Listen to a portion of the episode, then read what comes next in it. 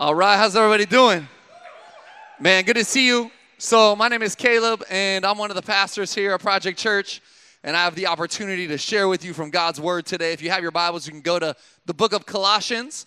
We're in the middle of a series where we've been going through Colossians verse by verse, walking through it over these seven weeks. We are in week three, and it's all about how to walk. So, the first two weeks, we talked about how to walk worthy and how to walk a consistent life. And now today we get to talk about how to walk out wisdom. Now, my six year old son, uh, these kids these days, man, they, they love the phones, right? The gadgets, the, the iPads. And the other day he was saying, Dad, can I watch your phone? Dad, can I watch your phone? I kept saying, No, you can't watch my phone. He just kept asking me, Dad, can I watch your phone? And finally, after I said no multiple times and I was on it doing some things, he said, Dad, why do you love your phone more than you love me? And I said, Son, I know what you're trying to do. I know what you're trying to do, and it ain't gonna work on me. Your old man has been around the block a few times. You can't pull one over on me. I knew what he was trying to do. He was just trying to get it, trying to make me feel guilty. So let me tell you, like, wisdom is something that comes from experience, isn't it?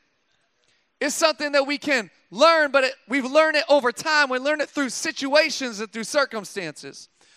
I was thinking about the, the idea and the difference between knowledge and wisdom this week. You see, we have access to information like never before in our world. Within a few clicks, we can have any book that's ever been written in the history of mankind in our fingertips. In just a moment, you can have any kind of information, access to any sort of information in a second, just clicking, just a few clicks, and you're there. And yet it feels like our culture has less wisdom and is walking with less wisdom than ever before. So it got me thinking, why, with all this information and all this technology and all this access, does it feel like and seem like people are searching for wisdom and they can't find it. People are trying to live out and walk out wisdom and they can't figure out how to do it. And it got me thinking, I found this quote this week. Uh, it says this Knowledge is knowing tomato is a fruit, wisdom is knowing not to put tomato in your fruit salad. I like this quote.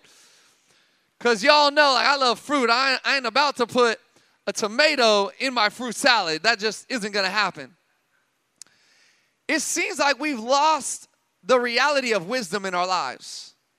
You see, we can know something, we can even understand something, but wisdom is when we live something. You see, there's a difference between knowing and understanding and then wisdom. Wisdom is when we live it, when we live it with our lives. And so I want to ask you a question. I want you to be thinking about this question tonight as I share and we read from Colossians chapter 1 and a little bit into verse number 2. I want to ask you this question Are you living the right something? Are you living for the right something? Because we're all living for something, aren't we? We're all walking out living for something in our life. We have some goal, something we're living for. And I want to ask you, are you living the right something. I want you to think about that question tonight. So let's read Colossians chapter 1.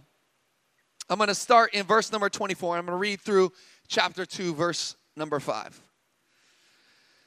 It says in this book, this letter written by Paul to the church in Colos, or Colossae as some people call it. Now I rejoice in my sufferings for your sake, and in my flesh I am filling up what is lacking in Christ's afflictions for the sake of his body, that is the church, of which I became a minister according to the stewardship from God that was given to me for you, to make the word of God fully known. The mystery hidden for ages and generations, but now revealed to his saints. To them, God chose to make known how great among the Gentiles are the riches of the glory of this mystery, which is Christ in you, the hope of glory. Him we proclaim, warning everyone and teaching everyone with all wisdom, that we may present everyone mature in Christ. For this I toil, struggling with all his energy, that he powerfully works within me. For I want you to know how great a struggle I have for you and for those at Laodicea and for all who have not seen me face to face, that their hearts may be encouraged, being knit together in love, to reach all the riches of full assurance of understanding and the knowledge of God's mystery, which is Christ, in whom are hidden all the treasures of, say it, say it again, wisdom and knowledge. I say this in order that no one may delude you with plausible arguments. For though I am absent in body, yet I am with you in the spirit, rejoicing to see your good order and the firmness of your faith in Christ. The book of Colossians. I want to talk to you about how to walk out wisdom in this world. You see, walking out wisdom is all about living the right something. And I, I asked you that question what something are you living for? Are you living for the right something? And I believe walking out wisdom is when we live out and walk out the right something in our lives. So let's talk about how to walk out wisdom. Number one, we have to shift the perspective on our struggles. Shift the perspective of the struggles that you have. So Paul actually gives us a verse here in verse 24. He talks about how he rejoices in his sufferings. And it goes on, and this is one of the oddest, actually, verses in Colossians, and it's one that theologians have debated because it almost feels like he's minimizing what Jesus did on the cross. So I want you to look back at. If we could throw verse 24 up there again. He says, And in my flesh, I am filling up what is lacking in Christ's afflictions for the sake of the church, his body, the church. So you hear that and you think, wait, is Paul saying that he's like making up for the, the part of Christ's suffering or afflictions that were lacking? And we read that and it's a little confusing, and theologians have debated it and people have read it and, and misunderstood it. But what Paul is saying, he uses two Greek words here, and, and these two Greek words he, he uses are about filling that which is lacking. Antanapleroo and hysterema, these two Greek words. Filling up what's lacking. And what he was speaking about was not what was lacking in Jesus, but what he was saying is the church is lacking in a physical example of suffering beyond Jesus. Because the church thought Jesus suffered and now we aren't going to suffer. The church was starting to think, well, since Jesus did it, he went through it, then our life is going to be all perfect and nice and, and joyful. And we're never going to have struggles and we're never going to have suffering. We're never gonna, we're never going to have pain. But Jesus himself told us that we would have trials. We would have tribulations. We would have struggles. In fact, Jesus said, "The world hates you, but remember, they hated me first. And so I want you to hear this because we got to shift our perspective on our struggles, the perspective that we have. What Paul is saying, he says, Look, I'm an example of human suffering. If you didn't know, if you've missed the first couple weeks, I talked about how Paul is writing this letter from jail. He's been thrown in prison. Why? Because he was preaching the gospel, the good news of Jesus. That's it. Because he's teaching about Jesus, he's thrown in jail and he pens this letter from jail. And he says, Listen, I rejoice in jail because now I'm showing you that you can suffer and God can still use you. So I love movies. We got any movie buffs in this place? Man, I love movies. My wife told me I'm gonna get you the movie pass. I was like, come on, girl. She knows how much I love movies. So I was thinking about, and all the movies I, I love, they're about a hero or a, a protagonist or a main character who has no problems in his life, and then the story ends. Those are all the movies I love. I'm kidding. There's no movies like that. The movies that we love are about the hero, the protagonist, the main character, the individual that gets knocked down, that goes through some pain, that goes through some struggles, but comes out of the other side victorious and stronger because of it. So I want you to hear this that you will have struggles and you will have suffering and you will have pain and you will go through situations, but you can rejoice in it because it is going to be a part of your story. Nothing is wasted with God. He uses everything that we walk through, every situation, every struggle, every trial, every pain. He uses it to tell a greater story. So I don't know what you've been through. I don't know what you're walking through. And you may be in the middle of something saying, God, take this from me. God, why are you making me walk through this? God, why have you abandoned me? But what we don't see is that God's saying, I'm setting you up. You see, this is going to be a part of your story. This test is going to be a part of your testimony. This struggle is going to be a part of what I use to bring glory to me. We got to change our perspective and say, I don't know why you're walking me through this, God, but I trust you in it. I trust you in it because you're going to use it in me. You're going to use it through me. My wife and I, we came from another church before this, and uh, we went on staff at this church, and my grandfather was the pastor of the church. And I've told this story before, but after 18 months of being under him in this position, he had a heart attack in the parking lot of our of our church and died. Out of nowhere, gone. I mean, in a moment. My one of my mentors, one of my heroes, uh, my leader, my pastor, my, my boss, gone. And it threw things into kind of turmoil and it got a little ugly in the church for a moment and we had people saying things to my wife and i that they shouldn't have been saying. It, it, they said some horrible things. And finally we had the interim pastor that came in. He told me he said listen caleb you guys need to leave. You guys need to go. It's better that you go. And so we left. We moved on. And i remember going through that. I remember talking with god and saying god why would you take my grandfather why would you let these people around us talk to us the way they did? Why would you let them treat us the way that you did? Why are you allowing all this to happen? But I'm here to tell you that if that hadn't happened, we would not be standing here today. And this morning alone, I, this is the fourth sermon I've preached today. I preached twice here in downtown and once in West Sac, and in every service, somebody gave their life to Jesus Christ. And I'm here to tell you that God uses every struggle, He uses every situation, He uses every trial because He's setting us up for something greater, I believe. So I don't know what you're in the middle of. You may not see it now, but God is setting you up for something greater. He's setting you up for a greater story. He's setting you up to use you in an even greater way.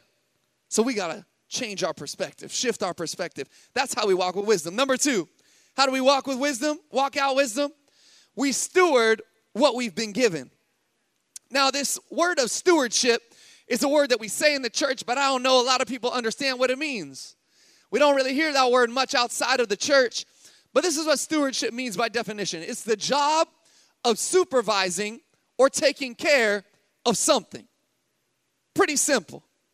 You are supervising and taking care of something. Now, I, I want to read verse 25 because we see where God actually, or Paul writes and says, like, I'm part of God's stewardship. It says this, of which I became a minister according to the stewardship from God that was given to me for you to make the word of God fully known. I don't know if you know this, but the God that we serve is the ultimate steward. He is the stewardship master. When it comes to stewardship, he puts the ship in stewardship. All right, that's what God does. And so sometimes I think we think about, man, what, what I have, I don't know why I have it. Or we say, I have what I have because of happenstance, because of chance, because that's just how the cookie crumbled. That's just how the cards fell. I have what I have. I have the job I have. I have the background I have. I have the family I have. I have the house I have. I have the car I have. I have the money that I have. It, it just happened, or I earned it. I did it. But I want to tell you that what God is, or what Paul is writing here, he said, God, in his stewardship, gave me this purpose to tell you about the gospel. I think this is maybe one of the most encouraging verses that I've read in Colossians. Because what it's saying is that God chose you to have what you have. God specifically picked you because He's such a good steward. He looked at you and He said, You right there, you need to have this. I'm gonna give you this because I can trust you with this. There's something powerful about that. There's something encouraging about that. To know that the God of stewardship, the master of stewardship, the, the, the one that created stewardship, He chose you to steward what He's given you. Let that soak in for a moment. God chose Paul to steward this gospel, this good news that he was taking to these churches, and he's chosen you to have what you have. He's chosen you to use what you have. John, he's chosen you. He sees you and he says, I put what you have, in, I put in your hand what you have for a reason and for a purpose. Now, the choice is how are we going to steward it? And I hear people saying, I don't know why God hasn't given me more. Let me tell you, be faithful with little, and God will give you much. Be faithful with the little thing that you have right now, and you'll see an increase. But we got to be faithful right now. We got to steward what we've been given. I wonder how many of us are stewarding to the full capacity of what we've been given. I think a lot of us are falling short. We're not stewarding it to our full ability. And I want to challenge you, I want to encourage you. When you walk out wisdom, you say, God, I'm going to steward this the best I can. Are you going to be perfect? No. But you have to understand there's a seriousness to what you've been given, that God chose you to have what you have. And I believe that when we're faithful with little, He'll give us much. The other day, I took a ride in a Tesla, my first ever ride in a Tesla. It was incredible. I got out of the Tesla, I called my wife and said, Babe, I'm getting a Tesla. She said, You better start saving up. I said, I am. In 20 years, I'm gonna get one once the kids are out of the house, right? I'm gonna give me a Tesla. I mean, this thing merged on the road on its own. He didn't even have his hand on the steering wheel. It got on the freeway on its own. It broke when the cars in front of us broke and he hadn't touched nothing. But he was telling me about his Tesla and he said, Listen, Caleb, I got a Tesla a few years back. And it was in the beginning when Teslas were getting popular. And they're trying to get the Teslas out there. And so they had all these incentives. One of the incentives was if you bought a Tesla at this time, you would have free supercharging wherever you went for the rest of your life, the rest of the, the, the life of the car. Free supercharging. Now, if you know what that is, that means you, you can pull into a gas station, plug it in, you stop on the highway. He's told me he went down to LA the other day. There's, there's multiple places to stop, to plug in, and the supercharge charges it faster. Now, it costs money. Normally, normally you got to pay with your card, but because he got in, when he got in, he got in early in the game, free supercharging for life on his vehicle. He said, Caleb, it's saving me thousands. I said, Bro, I'm sold. Help me out. You want to make a donation to, to Caleb's Tesla fund? I'm starting a GoFundMe page here pretty soon. I'll let you all know about it. The link is going up live soon. I'm kidding. But I was thinking about it today, and I was thinking about it this week when I when I was preparing. I started thinking about, man, we serve a God that we can plug into at any time. We don't serve a God of just enough. We serve a God of abundance. We serve a God of supercharges. I'm talking about free supercharges whenever we want. And so I want to tell you today that it's time that we say, God, God, you've given me something, but I can't do it on my own. God's given us something to steward, but you can't steward it on your own. But when you plug into Him, when you plug into the supercharged God that we know, He will increase that which you have. Let God help you steward what you've been given. The God of supercharges. Come on, somebody, if you're thankful for a God of supercharges. How do we walk out wisdom? First, we shift our perspective on our struggles. Second, we steward what we've been given. And third, we share what we know. Somebody touch your neighbor, say, I know what you did last summer. No, I'm just playing. I don't know where that came from. That's a throwback, y'all. Like y'all know that I grew up in the 90s is when you heard that. So I want to read 26 and 27. It says, The mystery hidden for ages and generations, but now revealed to his saints. To them, God chose to make known how great among the Gentiles are the riches of the glory of this mystery, which is Christ in you, the hope of glory. Now, th- let this verse encourage you for a moment. What Paul is saying here to them, he's saying, Look, you have received a mystery that has finally now been revealed. The mystery was someone, a Savior was coming, a Messiah was coming, and now he's here, and his name is Jesus. That mystery has now been revealed. It was a mystery that prophets had foretold of. Jesus was the fulfillment of hundreds of prophecies, and finally, the mystery has been re- revealed. It's been fulfilled. And he's writing to a church in Colossus that was predominantly made up of Jews. Now, I, I, don't know if anyone in here is a Jew, but probably most likely we have mostly Gentiles in the room. You see, a Gentile is anyone not a Jew. And in the early church, they thought that this message of Jesus was just for them, the Jews. But then God spoke to Peter, he spoke to Paul, he said, Listen, this message is not just for you, it's for all people. It's not just for the Jews, it's for the Gentiles too. And so he's encouraging the church in Colossus. He's saying, listen, you got to share the mystery of the hope of glory of Jesus that you have received with everyone that you come in contact with. He's saying the same thing to us. We have to understand that the gospel is for everyone. Now, I know y'all are like, yeah, I know that, Caleb, of course. The gospel's for everyone. But guess what? We don't always live like that. We get comfortable like, I got the gospel and I'm good. It's me and God and the gospel and good, good. I'll leave it at that. You say, Caleb, I'm, I'm, I don't know how to talk about Jesus. I, am not the most verbal. Uh, I'm not articulate. I can't share my faith with people. That's really difficult to do. And I get that. But I want you to hear me. Wisdom isn't something you can always teach with words. You see, wisdom is something you learn, and you learn it by experience. So, what I want to say to you is some of you out there going, I'm not good at living out my faith. I don't know how to speak, you know, eloquently. I don't know how to share my faith verbally. Here's what I would say to you right now it's really simple. The best way you can share what you know is to live it out with your actions. That the gospel, the good news of the glory of Jesus in your life, you can live it out with how you love, with how you walk, with the things that you say, with how you encourage people, with the kindness that you have, with the joy that you carry. I see a lot of Christians, they say, Man, I love Jesus. I tell them, You got to let your face know. I got the joy of the Lord in my heart. Well, let your face know about that joy that's deep down. I want to be a person that people look and say, What, what is it? I've watched your life and it's different.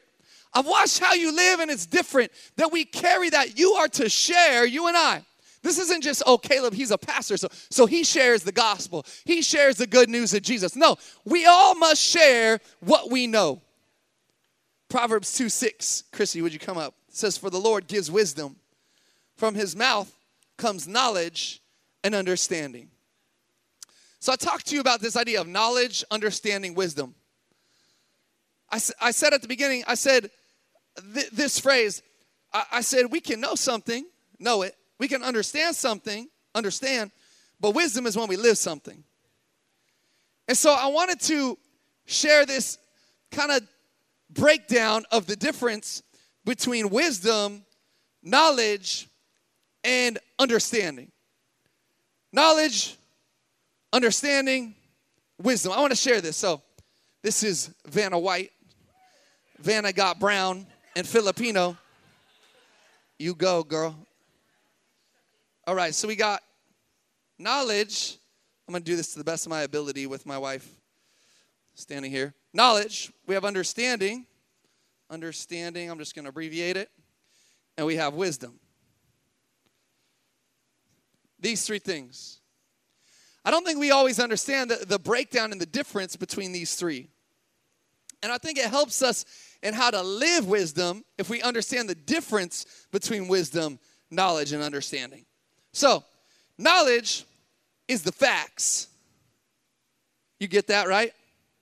It's the facts. The facts. Understanding is the meaning. Wow, that's super messy. You can't read that at all. Wisdom is what we do next. Does that make sense? You can have the facts and knowing, you can even understand the meaning. I think that says meaning. But wisdom is what we do next with what we know and understand. Knowledge is information, right? That makes sense. Knowledge is information. Understanding is principles. Principles. And wisdom is the application. Are we applying it to our lives? So, this passage that I read today, it actually lists all three of these things. It talks about the knowledge of Jesus, the understanding of the good news, but then there's this wisdom aspect. You see, wisdom is when we put it into action, put it into practice, we apply it. Thanks, babe. You want to bring me that paint too? You're on a roll. Keep going, Vanna. I like that. Brown Vanna. That was funny. This is Behr Premium Plus Paint and Primer. A lot of P's, all in one. Durable, long lasting finish with low odor. It's good. It's good. So, this is paint. Let me, let me illustrate this. Knowledge, knowledge is when you look at this and you say, that there, that's paint and primer in one durable and long lasting. That's knowledge. When you look at this and you go, it's paint, it's paint and primer. Understanding is when you see the paint and you go, now I know this. If I put that paint on a wall, it'll change the color of the wall. The finish of the wall will change. That's the understanding. This paint is actually black. So if we threw this on, on the wall over there, it would completely change the look. This is understanding. Knowledge is knowing that this is paint. Understanding is understanding and learning what it does, the principles of what it does.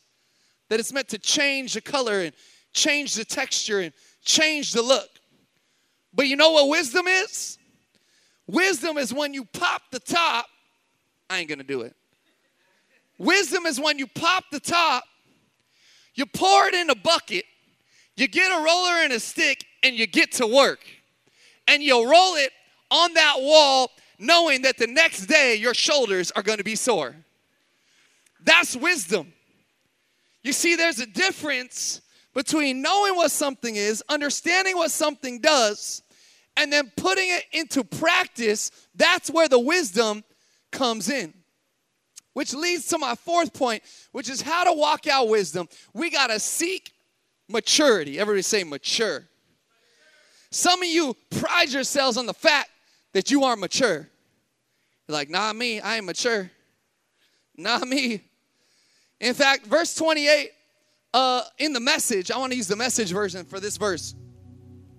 It says, to be mature is to be basic, period, Christ. Exclamation point. My wife, she has this shirt and it says, Don't be basic. And every time she wears it, I say, Girl, that ain't scriptural. Take that mess off. That ain't biblical. Get rid of it. I'm about to burn it. And I've said this a few times. I love to give her a hard time. It says, Don't be basic. But being mature is to be basic. You see, here's what I think has happened maturity is a sign of wisdom. When we walk a mature life, it's, it's a sign of wisdom in our lives. And here's what I think has happened when it comes to this idea of, of basic, being basic and being mature, is that we think as we get more mature, we got to get more complex. As we get more mature in Jesus, we got to get deeper in Jesus and what Jesus means. And I'm here to tell you, there is depth that maybe you haven't established or understood of the scriptures and, and the things of God. But when it comes to Jesus and the gospel and the good news of Jesus Christ, there's nothing more basic. Here's the basicness of Jesus, of his message, of his story, of his gospel. You and I are jacked up and he came to save us. That's the basic of Christianity. That's it in a nutshell. We try to make it complex. We try to make it feel, oh, it's got to be deeper. It's got to have more to it. Not only that, but in today's culture, we think we got to earn it. I don't know about you, but I don't like receiving gifts from people because I'm skeptical. I'm like, why are you giving this to me? Like, what are you trying to do? Like, what's your motive? There's got to be an ulterior motive in things. Like you're just going to give me something nice just because you want to. Like, I don't know. I don't trust you. Y'all are like me, right? You, you feel me. Some of you feel me, some of you don't. You're like, thank you. Yes, awesome. Here's what I'll say I think why sometimes we have a hard time walking in maturity in understanding the good news and the gospel of Jesus Christ is because it feels too basic. Like, I don't have to do anything, and it's just a free gift. You're telling me that even though I sin, and even though I mess up, and even though I make mistakes, and even though I turn my back on God, and even though I sin, that Jesus still forgives me? You're telling me that He came and paid the price that I should have paid? No, no, no, I gotta earn it. I gotta do something for it. But we just sung the song, didn't we? We just sung about it. I couldn't earn it, and I don't deserve it but He gave His love for us. The maturity of walking in wisdom understands the free gift of the good news of Jesus Christ. That you can't do anything for it, you can't earn it, you can't accomplish it. Jesus already accomplished it all. That's well how we walk in maturity when we embrace the basicness of Jesus. That we can't do anything for this free gift but He gives it to us. You see, maturity happens when you apply what you know and understand. You apply it, it becomes application, and that maturity is what wisdom looks out looks like walked out. I want to close with this. This last point how do we walk out wisdom is we got to start to make Jesus our something. Start to make Jesus your something. I asked you the question at the beginning. I asked you this question. I said, Are you living for the right something? Are you living the right something? And some of us in this place, if we had to be honest, we would say, I've been living for a lot of somethings, but Jesus is not one of them. I've been living for all kinds of somethings, but Jesus is not the something in my life. Verse 2 and 3 of chapter 2. Last thing I'm going to read says that their hearts may be encouraged, being knit together in love, to reach all the riches of full assurance and understanding and the knowledge of God's mystery, which is Christ, in whom are hidden all the treasures of wisdom and knowledge.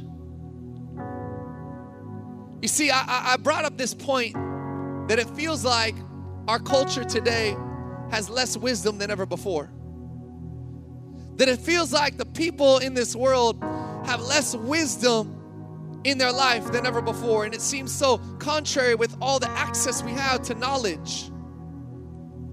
But I was reading this passage and, and I recognized and I realized why this world is lacking wisdom. And it laid it out for us real simply. It said, because the hiddenness of the treasure of Jesus is where you find wisdom and knowledge.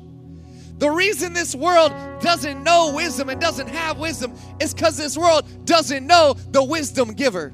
Jesus is the one that will release wisdom in your life. And until you start living and saying, Jesus, you are my something. Jesus, you're the something that I live for. We will never walk out the wisdom that God has called us and meant for us to walk out. You see, it's hidden in Him. It's hidden in Him and it's hidden in plain sight. Jesus is standing there saying, Here, here I am. All you got to do is receive me. All you got to do is follow me. It's a free gift. You don't got to earn it. And that's where we find wisdom. I want to say this to you. Jesus, when Jesus is your something, it changes how you live.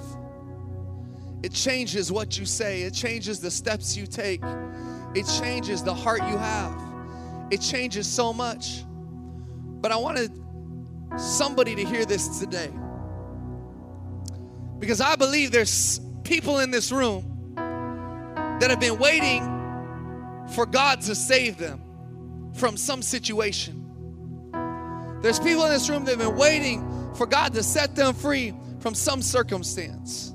There's somebody in here that's been waiting on God. You're just waiting. And I'm here to tell you God did come to save you for something, but He also came to save you for something.